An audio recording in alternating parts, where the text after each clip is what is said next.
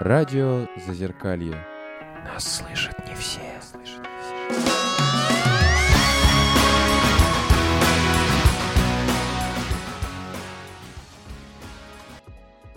Всем привет, на связи радио Зазеркалье, и мы начинаем наш субботний эфир.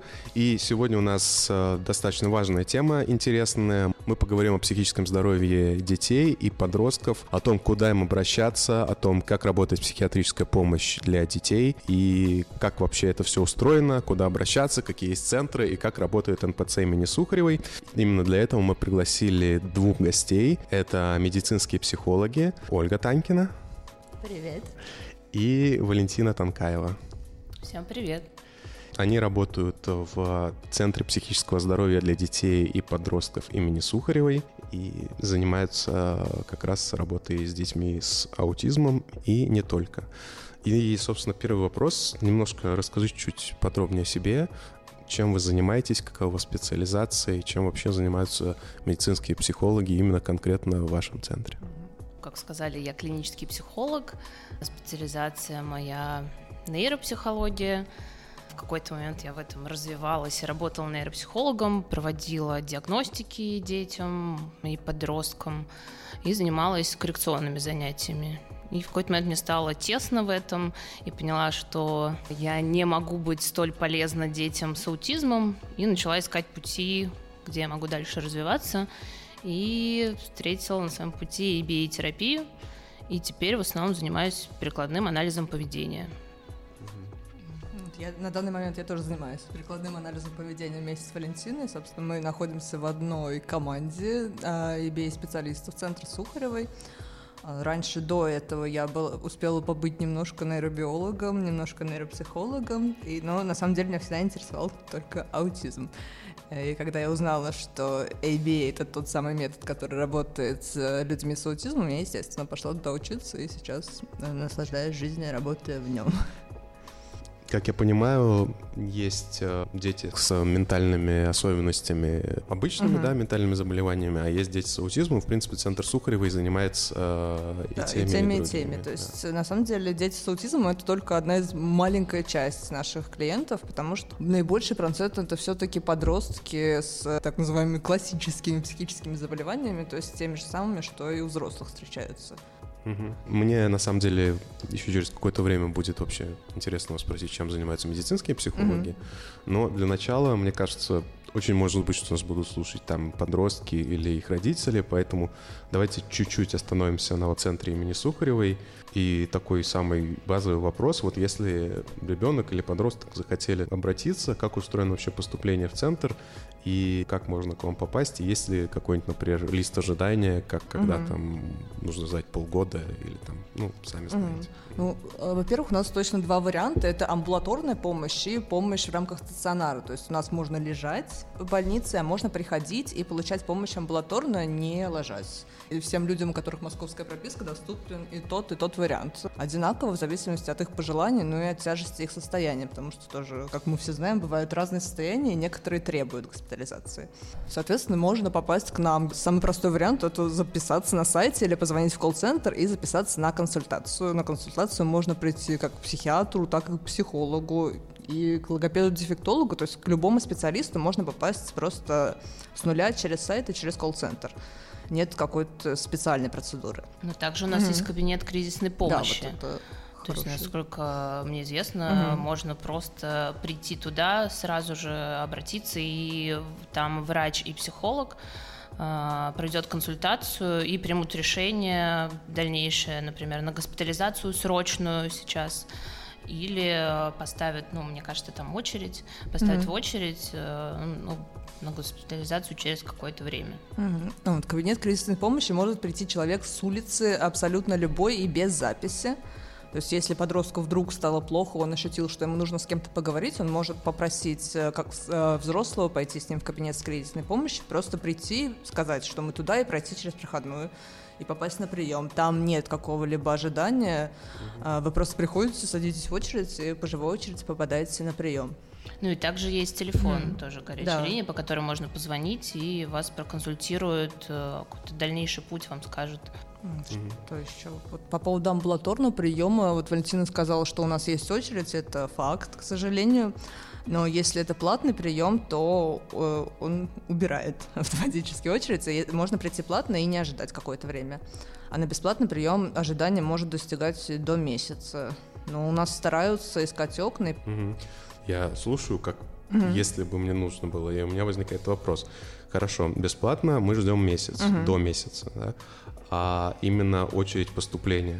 Ага, то есть чтобы госпитализироваться, вы имеете в виду, на госпитализацию направляет психиатр э, через амбулаторный прием. Это один из вариантов. И второй вариант, можно приехать по скорой. Если какое-то экстренное состояние, то можно вызвать скорую помощь, и вас э, доставят и госпитализируют в отделение. Сейчас у нас есть отделение, куда мог, попадают. Да, первое отделение дети без анализов. То есть абсолютно с улицы человек может лечь туда, если его состояние того требует. Ну или кабинет кризисной помощи. Угу. Да, то есть если история срочная, то ожидания никакого не будет. Ну а если не срочно, то, возможно, угу. какое-то время небольшое да. придется. Я понял. Что на приеме психиатр выдает так называемую путевку, в которой как раз говорится, на какую дату вы ложитесь. Э, перед э, госпитализацией вам звонят и говорят, куда подойти и с какими документами и вещами. Прощение э, как бы официальное, там есть неофициальное. Как это повлияет на дальнейшую жизнь э, ребенка? Потому угу. что, возможно, будут какие-то ограничения там по специальности, по работе, по учебе. Это как-то влияет? А на данный момент разовое обращение и даже разовая госпитализация не влечет за собой постановку на учет и диспансерное наблюдение. Э, это прям сейчас та информация, которую мы пытаемся донести через сайты, через какие-то другие каналы связи с остальным миром, то, что к нам можно приходить, и это не повлечет за собой ничего вообще э, обратиться, пролечиться, получить необходимую помощь и не встать на так называемый учет, которого на самом деле не существует. Тогда вот главный вопрос угу. для первой части. Как вообще устроена работа центра? А, то есть что применяется? То есть понятно, что ты туда попадаешь, понятно, что ты говоришь там психиатром, который назначает тебе лечение, угу. ты, соответственно, принимаешь лечение, ну и подбираете терапию. Помимо этого, как устроено лечение в центре, кроме, собственно, угу. классической медикаментозы? Последние несколько лет мы стараемся идти в сторону ухода от только медицинской модели. То есть у нас сейчас есть понимание о том, что таблетки без изменения среды, без работы с психикой человека, с его поведением и навыками не работают и влекут только повторной госпитализации. То есть человеку надо не просто устранить симптом, но и научиться жить в обществе, зная о том, что у него есть диагноз, какие-то особенности. Поэтому мы очень сейчас ориентируемся на немедицинские методы помощи. Ну вот мы с Ольгой работаем в отделении реабилитации, адаптации и социализации. В нашем отделении дети не лежат, они приходят к нам на занятия с разных-разных отделений. Э, как дети, так и подростки, все-все приходят к нам. И в нашем отделении работают э, специалисты, там, медицинские психологи, дефектологи, мим-терапия, театральная студия, пескотерапия. Ну, в общем, много-много разной движухи у нас существует.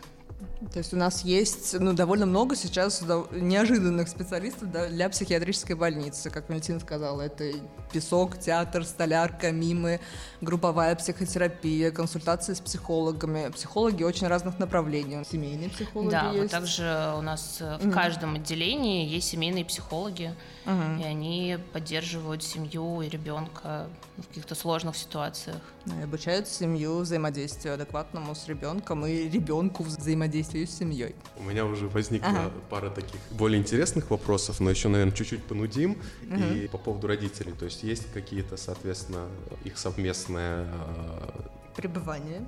При, пребывание. В том числе. Да, да, у нас есть у нас отделение. есть отделение совместного пребывания. И не одно. Это для детей или для детей и подростков при, не, при необходимости? Для детей и подростков при необходимости до 18 лет э, любой ребенок может лежать с родителем, если таково желание родителя и ребенка.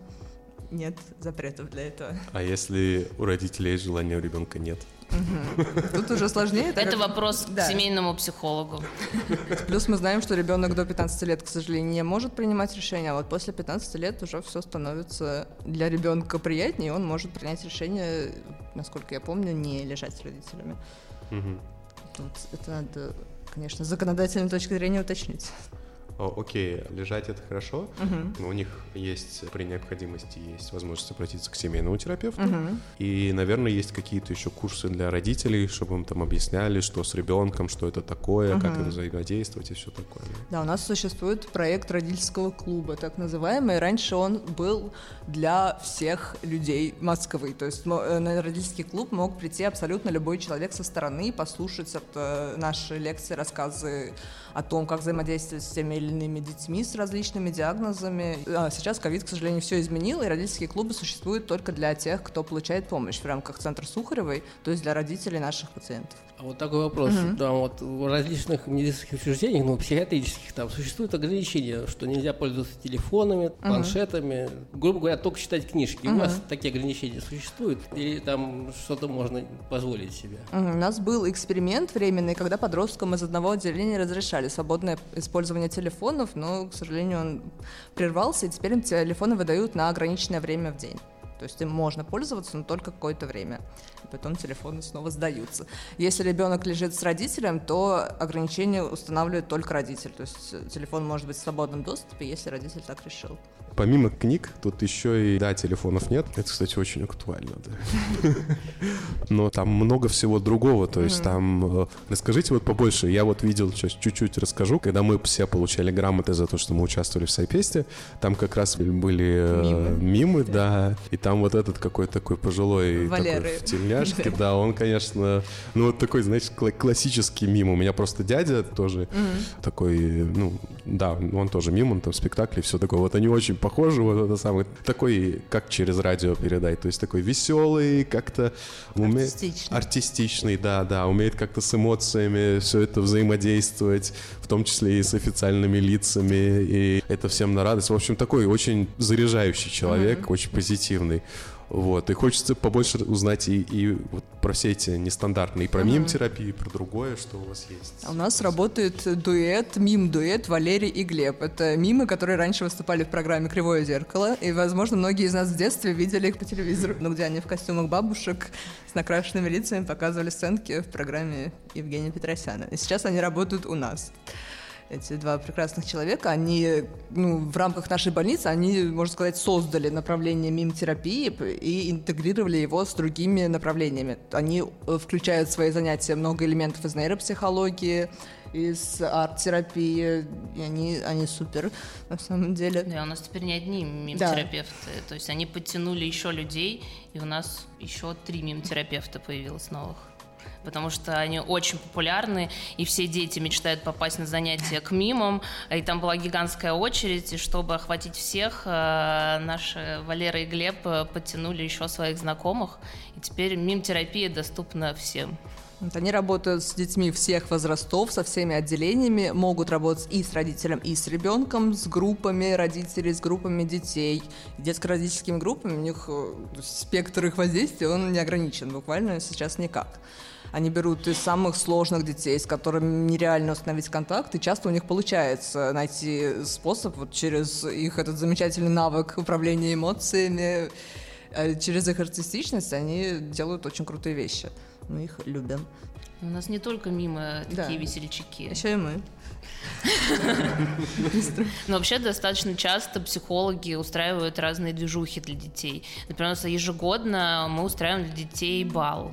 Два раза в год, зимой и летом. Дети готовят танцы, мы их наряжаем, приглашаем специалистов, которые да, делают каких-то. мейкап, делают прически, и дети нарядные, радостные танцуют, потом есть дискотека. Ну и вот эта подготовка к балу тоже сплочает детей, и там есть и психологическая часть, где они говорят про коммуникацию, про манеры, ну разные темы поднимают, и в то же время детям не так скучно, а появляется какая-то движуха.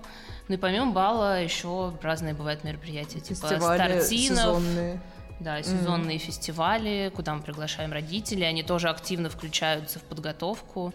И родителям, мне кажется, это тоже крайне важно, что они рядом с ребенком в этой ситуации, а не так, что ребенок закрыт в больнице, и он далеко от них, а так они тоже помогают и включены в процесс реабилитации. Ну, кроме мимов, у нас еще есть театротерапия, на самом деле, отдель... ну, такое яркое направление, где дети устраивают и какие-то постановки ставят для других детей, для самих себя, занимаются какими-то техниками э, на раскрытие эмоций, на постановку техники речи и так далее. И, ну, самое главное то, что это занимает их время. Они не просто сидят в отделении сутками с книжками, которые есть в библиотеке отделения, они имеют возможность выходить в другие отделения, взаимодействовать с другими педагогами, с другими детьми и заниматься чем-то клевым. Во-первых, очень классно, что такие чуть-чуть ответвления, очень классно, что такие активности есть. Мне кажется, это и вообще важно, и в здоровых, да. не в больнице, а там в школах то же самое, тоже очень важно как-то жил в Казани, и там был знаком с директором школы, и они тоже каждый год, в конце года, по-моему, для старших классов, в общем, mm. они арендовывали какой-то в центре города зал большой, такой старый, где балы когда-то проводились. Они вот арендовывали вот это место, и в конце года устраивали там для детей бал. И там им шили костюмы, там вот эти все средневековые штуки, вот эти все я не думаю, если положил руку на сердце, что именно антураж средневекового бала сильно... Подходил для детей? Ну да, потому что мы уже как бы в 21 веке. Но само вот это событие, оно действительно, я даже на одном из таких событий был, это действительно очень как бы ярко, и понятно, что там кроме основной классной части, там еще и всякие любовные там истории, вот эти все истории отношений, и даже одна прямо у меня на глазах происходила, потому что была компания ребят, которые 11 класс, и было забавно, как раз у них в 11 классе начинались вот эти истории. Одна любит одного, а он любит другую, и, и вот, конечно, вот на балах все это расцветает. И, с одной стороны, это, конечно, не самый приятный опыт, с другой стороны, это очень важный опыт и действительно очень яркие ощущения, мне кажется. В общем, я к тому, что это действительно важный опыт э, для здоровой личности. Да, и мы даем детям возможность его проживать и не отделяться полностью от того, что происходит сейчас у них в школах в этом возрасте, в социальной среде подростков. То есть у них есть возможность в больнице то же самое получать, пусть в каком-то ограниченном виде, естественно, но она есть, это супер. Ну да, дети очень радуют. У нас же разделение по полу, подростковое отделение. Тут они встречаются, какие-то записки передают, у них устанавливаются какие-то отношения, и определенно это радует. Ну, это какая-то такая очень, не знаю, здоровая mm-hmm. история. Вот хочется чуть больше на этом сконцентрироваться.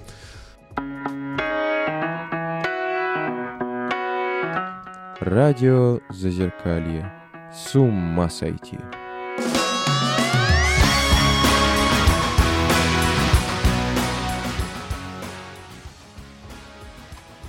Помню, вы вначале сказали, я с этим абсолютно согласен, что для полноценной жизни, скажем так, необходима не только медицинская терапия, но еще и необходимо ну, научиться со своим заболеванием жить и научиться определенным навыкам взаимодействия и с самим собой, и в обществе, и так далее. Поэтому помимо вот этих активностей, событий, о которых вы рассказали, которые тоже, понятно, это направлены, что еще есть, что вот за время лечения может быть, именно специально поможет ребенку начать вырабатывать эти навыки. Наверное, надо про психологические группы рассказать, то, что у нас есть психологические группы, они бывают закрытые и открытые, как любые группы, где дети в компании таких же сверстников могут обсудить различные вопросы, в том числе принятие болезни, переживания того, что ты болен, научиться общаться с другими детьми, с другими заболеваниями, послушать специалистов, у которых тоже есть какой-то свой опыт на эту тему, то есть не быть одному с этим, а пытаться пытаться уже выходить в группу да, таких же детей. Ну, индивидуальная работа, конечно, mm-hmm. тоже ведется. То есть в отделениях есть как семейные психологи, так и просто медицинские психологи, которые консультируют детей. Там ведется индивидуальная работа.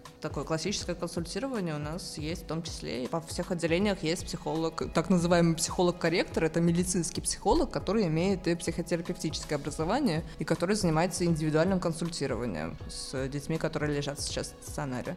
Я понимаю, как это устроено. То есть человек туда попадает, ну, на какой-то условно месяц, да, ну, от балды беру. И на этот месяц у него есть какое-то количество бесплатных встреч да. с психологом вот этого отделения, где он может обсуждать свои проблемы и учиться разбираться в себе и в них. Да, именно это так. И некоторые дети потом амбулаторно продолжают посещать этого психолога, потому что привязываются банально и боятся перейти к кому-то другому. Ну, это показатель, на самом деле, всегда психолога. Когда уже не нужно, ты все равно ходишь, это... значит, Тут вопрос, не нужно ли, потому что часто, к сожалению, как после выписки поддержка все равно какая-то нужна, и если госпитализация закончилась, это не значит, что закончилось заболевание. Некоторые заболевания остаются с человеком всю жизнь, некоторые надолго, соответственно, амбулаторная помощь тоже требуется, но у нас в России она довольно-таки недооценена. Мгм.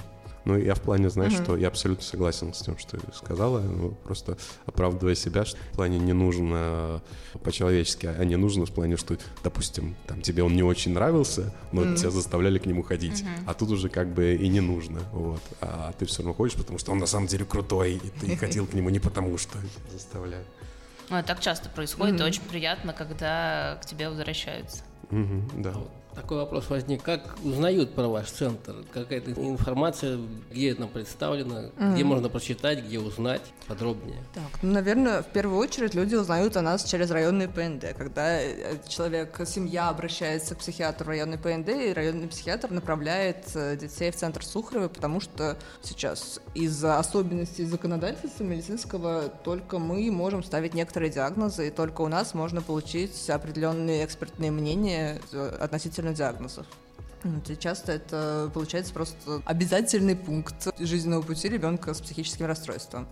Ну, и неврологи, иногда психологи, дефектологи отправляют к нам, потому что, ну, по сути, мы единственная вот детская больница, которая этим занимается. Ну, понятно, что в разных психиатрических больницах есть детские отделения, но чтобы целая больница для детей, по-моему, мы единственные. Да. Поэтому отправляют к нам. Плюс мы посещаем различные мероприятия по психопросвещению, там периодически рассказываем о себе, и после этого к нам приходят, например, к нам часто приходят с псифеста, каких-то лекций публичных. Ну Да, был период, когда мы выставляли видео в Ютубе разные. Вот, возможно, оттуда тоже люди приходили к нам. А вот еще такой вопрос. А у вас только москвичи могут получить пол- помощь или, например, из области тоже? Бесплатно только москвичи, к сожалению, но платно может любой человек из любого уголка страны. У нас есть такие клиенты, даже в том числе у нас конкретно. Ну, периодически приезжают люди, они получают какие-то квоты Мгм. или направления. И Они с регионов приезжают к нам. И бывает еще такое, что фонды оплачивают э, госпитализации. Благотворительные. Да, Абсолют помощь с нами сотрудничает активно, он э, довольно часто оплачивает э, госпитализации или даже курсы коррекционных занятий амбулаторных. Человек, допустим, из Рязани захотел к вам обратиться, и он может там обратиться в этот условно фонд Да, и попросить, оставить какую-то заявку и попросить, чтобы... Да, все именно так. Важно, чтобы была инвалидность часто для фонда, потому что это тоже законодательный момент. Но все именно так и происходит. И на самом деле, если об этом знать, но, к сожалению, об этом мало известно, что можно так сделать, то это не самый сложный процесс. Может быть, мы чем-то поможем людям этим эфиром. И хочется спросить, ты уже чуть-чуть об этом сказала, но вот еще по поводу того, что происходит после. Ну, во-первых, есть дневной стационар, куда, ну, есть госпитализация, ты э, заканчиваешь, ты ходишь в дневной стационар. Во-первых, что там есть, какие там активности, может, программы, которые вот есть в вашем отделении, по- с мимами повидаться, потусить, и что для них есть, Так, у нас сейчас, э, на самом деле, ковид очень сильно изменил систему дневных стационаров. Раньше дневной стационар был более свободным, и туда имели доступ чуть больше специалистов, чем имеют сейчас. Сейчас из-за ковида мы часто не можем смешивать отделения, не можем смешивать специалистов, которые работают в стационаре и в дневном стационаре. То есть это именно ковидная история, и на нас она довольно сильно давит. Сейчас в дневном стационаре дети получают в основном, на самом деле, психокоррекционную помощь. Это медицинские психологи, психологические группы, индивидуальные семейные консультации. Но многие специалисты не имеют туда доступа. Не, Ну, также там есть дефектолог и логопед тоже. И дневные стационары есть не только у нас на Ленинском проспекте, и в других В районах. филиалах. То есть у нас есть филиалы. Да, у нас фили- филиалы больницы. Это Кузьминки и Речной вокзал сейчас два основных филиала, и там э, люди, которые живут близко, могут посещать дневной стационар в филиалах, если им это удобно. Но подростковый дневной стационар на данный момент есть только на Ленинском проспекте, то есть в основном отделении больницы. Я вот немножко с ним как раз в последнее время работаю регулярно. Объективно в дневном стационаре, к сожалению, чуть меньше услуг можно получить, чем в рамках стационара в данный момент.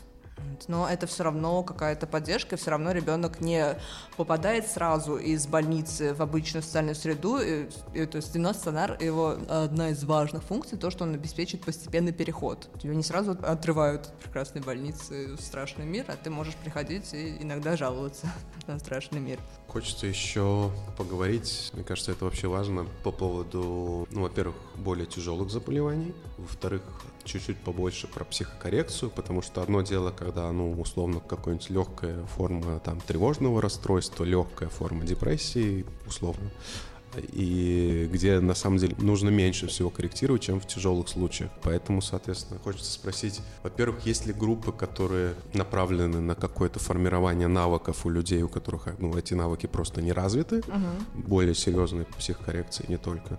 И, во-вторых, собственно, вообще в общем, как устроена помощь людям, у которых более тяжелые формы заболевания. Встречный вопрос про тяжелую форму, потому что есть разные, угу. есть хронические психические заболевания, а есть такие состояния, как аутизм и умственная осталость, которые тоже в итоге формируют тяжелое состояние у человека, и помощь в тех и в тех случаях будет очень сильно различаться. Я думаю, что мы вначале поговорим про хронические, там, типа uh-huh. шизофрении и биполярного расстройства, про хронические, а потом мы поговорим про расстройство аутического uh-huh. спектра и про умственную осталость, потому что, блин, потому что у вас специализация расы, как раз очень интересно вас послушать на эту тему. Uh-huh. Так что давайте вот так. Если говорить про хронические психические заболевания, то у нас, естественно, есть группа в рамках стационара, где у нас есть психологи, которые работают в рамках когнитивного и бихевиорального подхода, и они организуют соответствующие группы, где а, работают с этим состояниями и с навыками, которые нужны в этих ситуациях. Но, к сожалению, мы не знаем внутреннюю кухню, потому что группы закрытые для, для чужих специалистов и для посторонних детей. То есть группа набирается, и чтобы поддерж... обеспечить безопасность эмоциональную и снижать тревожность участников, туда уже не допускаются сторонние специалисты. К сожалению, не могу сказать, что, как происходит там все внутри, но это существует. Мы смотрим со стороны и радуемся за них. Вот в дневном стационаре тоже у нас есть такая группа, но э, для детей с депрессиями сейчас. Ну, с депрессиями из бар скорее. Я пару раз даже принимала в ней участие и получала удовольствие от взаимодействия с ними мало можем сказать, потому что нас не пускают. Ну, потому что мы больше работаем с детьми с аутизмом, поэтому мы как происходит там все, к сожалению, не можем рассказать. Но в дневном сценарии тоже всего этого сильно меньше. Вот я знаю, что функционирует одна группа для депрессивных подростков, и все. Собственно, главное понимать слушателям, во-первых, что это есть, угу. а во-вторых, формат, поправьте, если я ошибаюсь, там же как раз Андрей Витальевич приходил, когда-то много рассказывал о групповой терапии. Как я понимаю, это формат такой вот групповой психотерапии. Да которые как раз они учатся. Мы, uh-huh. понятно, не знаем, что там, но говоря о групповой психотерапии, мы имеем в виду, что они учатся групповому взаимодействию, взаимодействию друг с другом, э, изменением своих поведенческих реакций, потому что там, соответственно, новые люди, есть псих- специально обученный специалист, который может тебя научить. То есть фактически это во многом работа и со своими проблемами, и с поведением в социуме, с поведением рядом с другими людьми. Примерно что-то да. такое. Хорошо, мы это поняли. Это, кстати, мне кажется, очень важно. Давайте тогда про вашу тему, про аутизм. Давайте, расскажите нам все. Можете конкретизировать, чтобы мы начали? Как я понимаю, что у вас есть люди с расстройствами аутистического спектра и с диагнозами. Соответственно, как э, работает э, помощь людям с расстройствами аутического спектра? То есть они как-то тоже приходят туда, угу. попадают, и что с ними происходит дальше? Ну, естественно, все, как всегда, происходит либо по скорой, либо через амбулаторные или районные ПНД. И все дети с раз, э, подростки с раз попадают к нам именно таким образом. То очень часто сейчас, э, ну, как, если человек с раз попадает в больницу, он предлагает госпитализацию для постановки диагноза, потому что на данный момент э, в России есть такие высокие требования к тому, чтобы поставить раз. Надо наблюдать за человеком длительное время, и это удобно делать в рамках стационара. Поэтому дети раннего возраста часто с родителями попадают в стационар, где их наблюдают и им ставят диагноз. И там их встречаем мы. Да, и дети с родителями приходят э, чаще всего к нам в отделение на разные-разные занятия.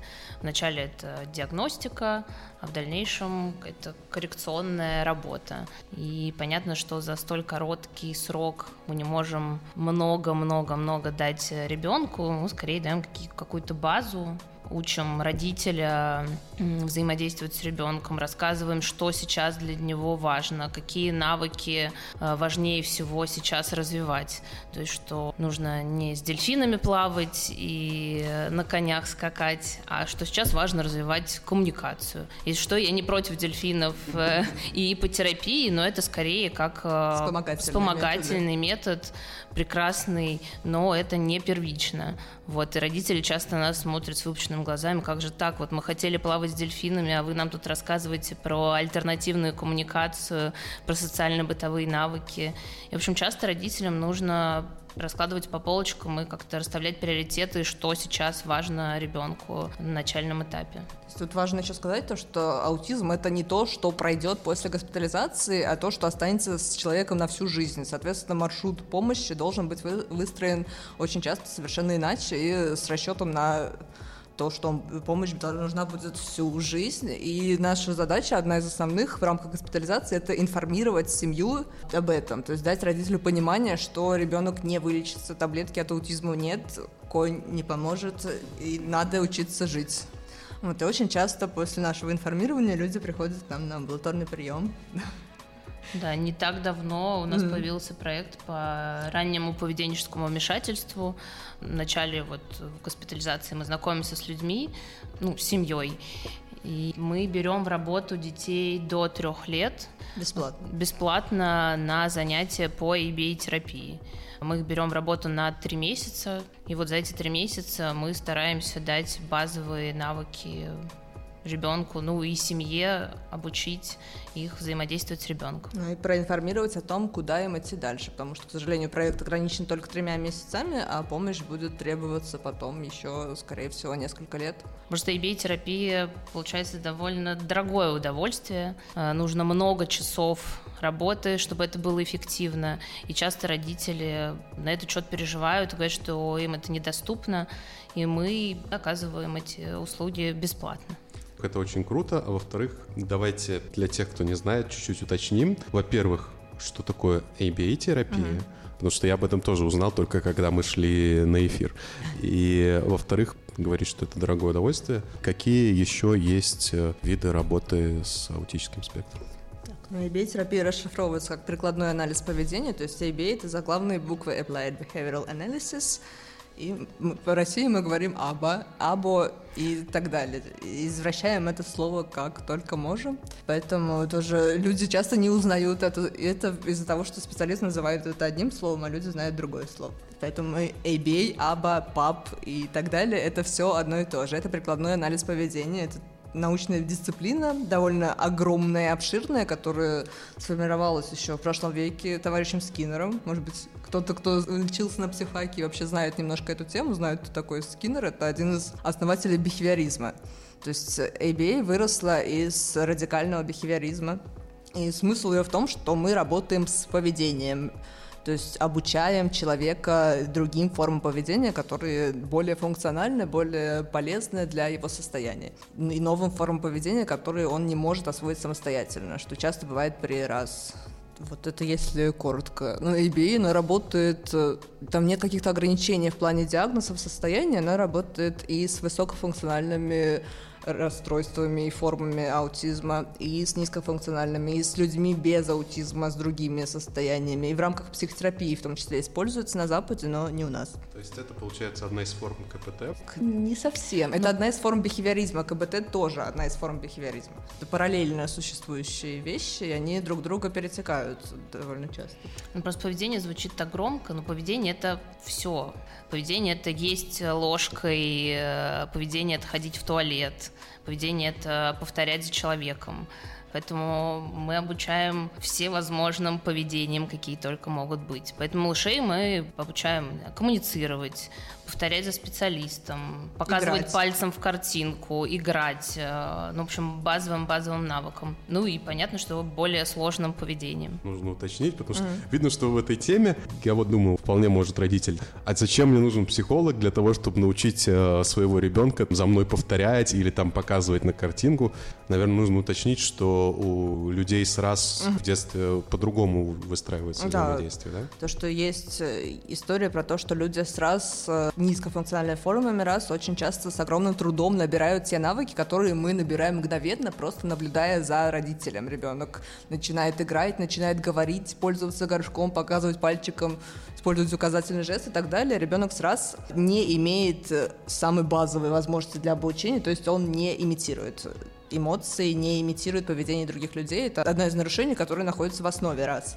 Соответственно, у него нет возможности обучаться обычным способом, естественным для ребенка, поэтому ему нужна специальная помощь, специальные техники, которые все это ему дадут. Ну и часто есть проблемы с коммуникацией. И родители не понимают, как научить ребенка просить что-либо. Они приводят к логопеду, к дефектологу, но все равно не получается, речи нет. Родители хотят речи, она никак не появляется. И они не знают, куда двигаться дальше. И тут появляемся мы и рассказываем, что есть альтернативные и дополнительные методы коммуникации. И можно научить ребенка просить, но просто другим способом.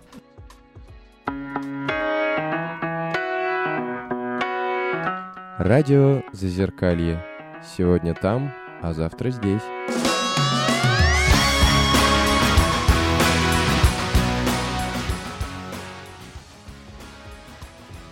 Вот еще мне хочется добавить, наверное, наши слушатели знают про людей с раз таких более высокофункциональных, как из сериалов, там, Шона, из «Хорошего доктора» и так далее, но, к сожалению, более 60% людей с раз, они не такие, и их состояние бывает куда сложнее, им часто недоступны те базовые вещи, которые доступны нам. Они не могут говорить очень часто, не могут как-то коммуницировать другими способами, не могут обучаться. У них в связи с этим у них возникают какие-то самоповреждающие формы поведения или агрессия и так далее. Аутизм не так красив, ну, не знаю, красив это плохое слово, не такой, как мы видим сейчас из медиа. Не так романтично. Да, не так романтичен. Главное, наверное, что стоит сказать, у Абы большая доказательная база, что это не просто вы говорите, что это поможет, а что на самом деле это подтверждено большим количеством клинических исследований, и, ну, вы, наверное, лучше меня это можете формулировать. В этом подходе стали работать на доказательность изначально. То есть как только первый человек, который впервые это придумал и решил это проверить, он сразу сделал э, исследование, которое соответствовало критериям научности и которое всех на Западе в тот момент шокировало.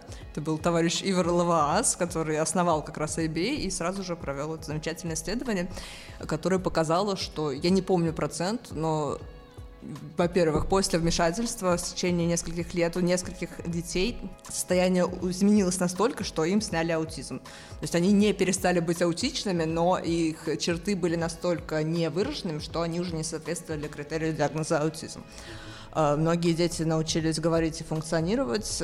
Тогда это был прорыв, потому что никто не знал, что делать с аутизмом. Это была, ну, была и остается большая проблема, потому что сейчас не то, чтобы мы сильно больше знаем, но у нас есть хотя бы один метод, который точно работает. Э, Мы надеемся, что работают и другие методы, но пока, к сожалению, нет исследований.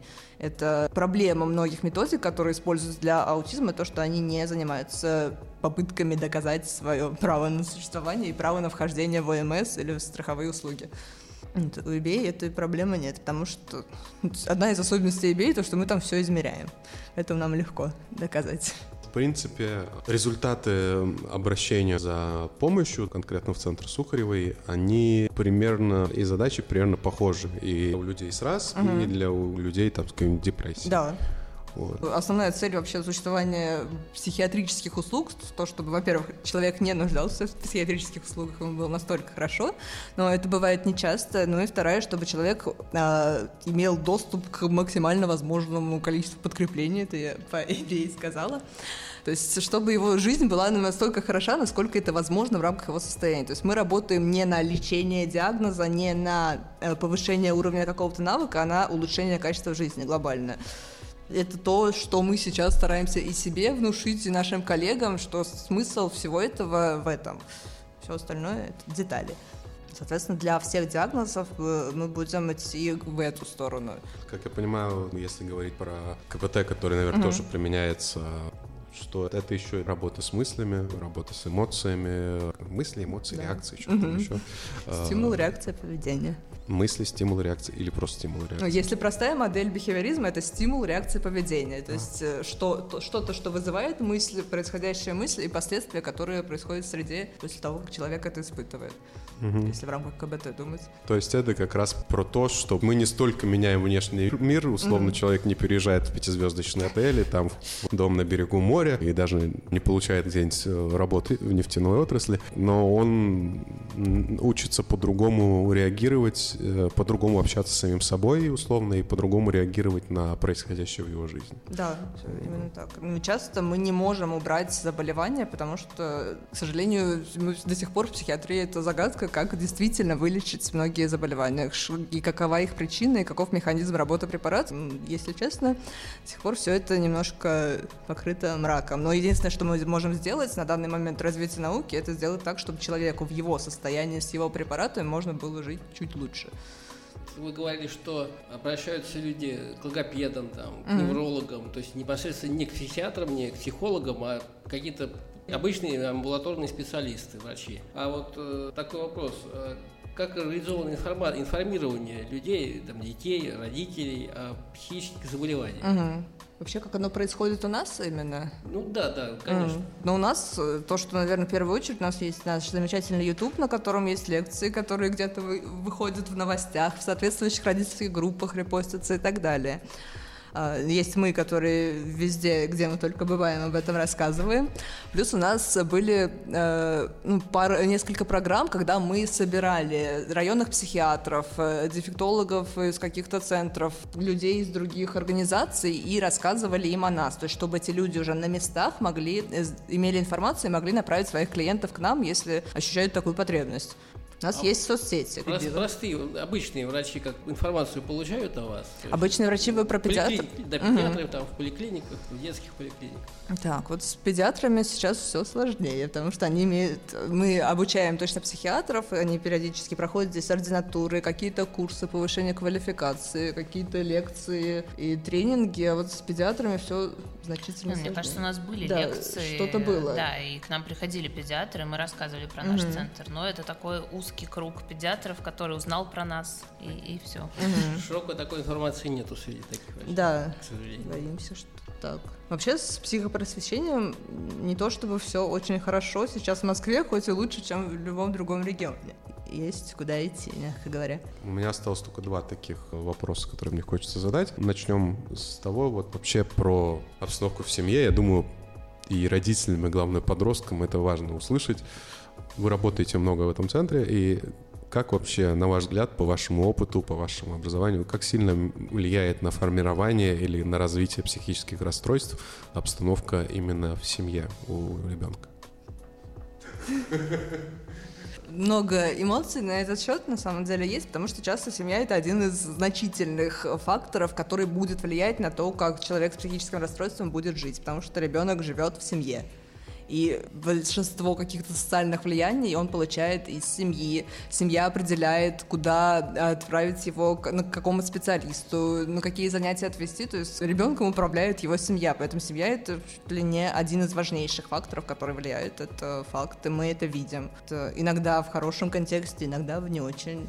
Ну и хорошо, что в наш центр можно лечь вместе с родителем, и что вообще мы открыты для родителей. Просто раньше было так, что родители своего ребенка клали в больницу, и все, и были ним оторваны от процесса совершенно. Сейчас мы стали более открыты, и мы готовы вместе с родителем ставить какие-то дальнейшие реабилитационные цели. Вообще с родителем говорить про диагноз, говорить про какую-то дальнейшую их жизнь э, с ребенком с заболеванием. Мне кажется, это очень важно, что мы стали более открыты и вообще в контакте с родителями. Ну и мне кажется, родителю это тоже хорошо, что они понимают э, вообще, куда им двигаться дальше, понимают, что происходит с ребенком в больнице, что мы не страшные, мы не закрыли их детей, э, не знаю, что мы там с ними делаем, а они видят, что происходит, как идет процесс лечения.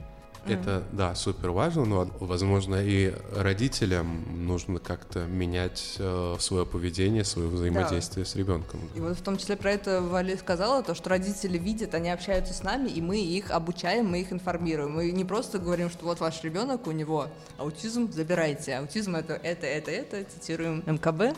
Мы обучаем родителя, информируем его в том числе, стараемся изменить его способ поведения тоже, потому что ну, ребенок это один из компонентов семейной системы, то есть и вся остальная система будет влиять на него. Если мы работаем только с ребенком, не меняя родителя, не меняя способ взаимодействия в семье, очень часто наша работа уходит никуда.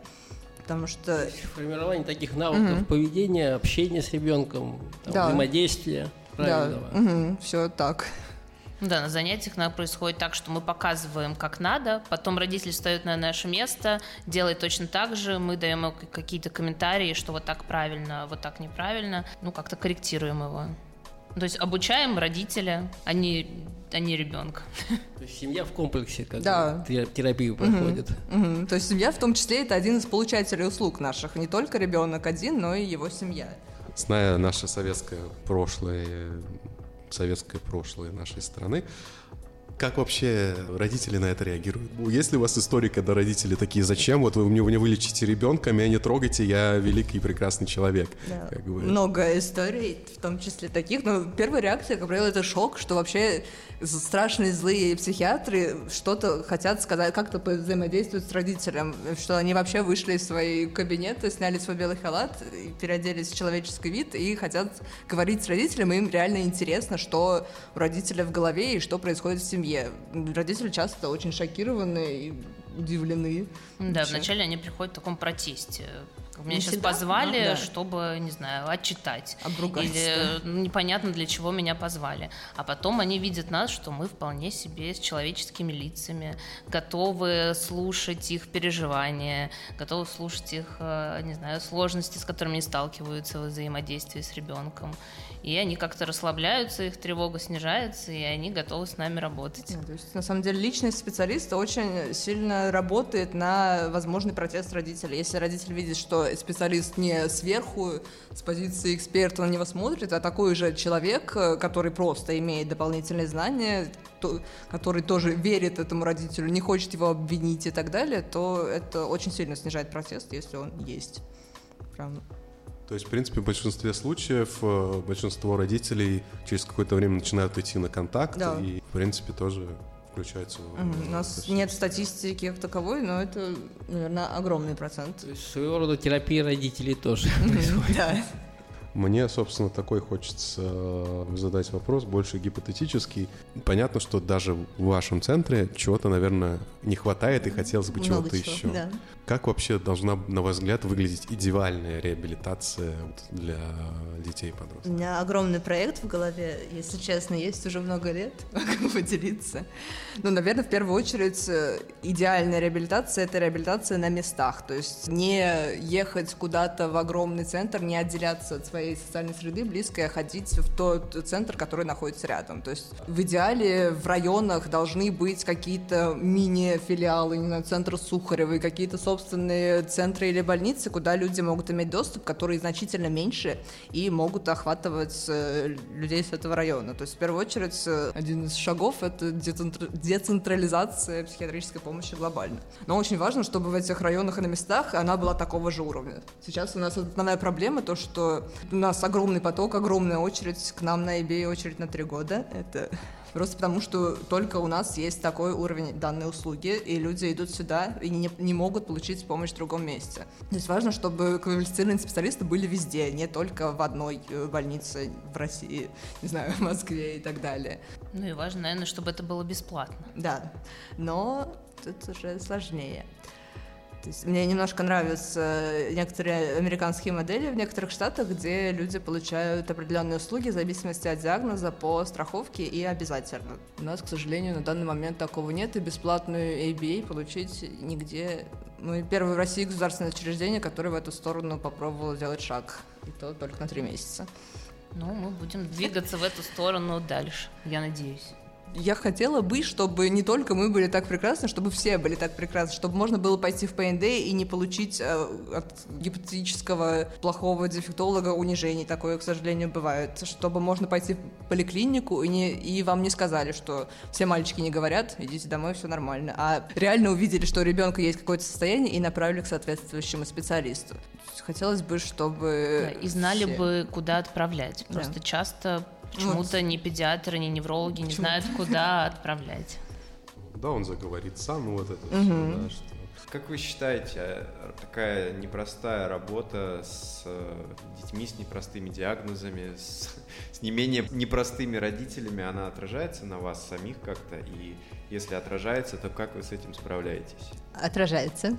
Ну, Это неоспоримый факт, возможно, во- ну, в том числе это даже прописано в законодательстве, то, что работники психиатрии получают некоторые надбавку за так называемую вредность. То есть даже наше государство признает, что отражается, не только мы сами.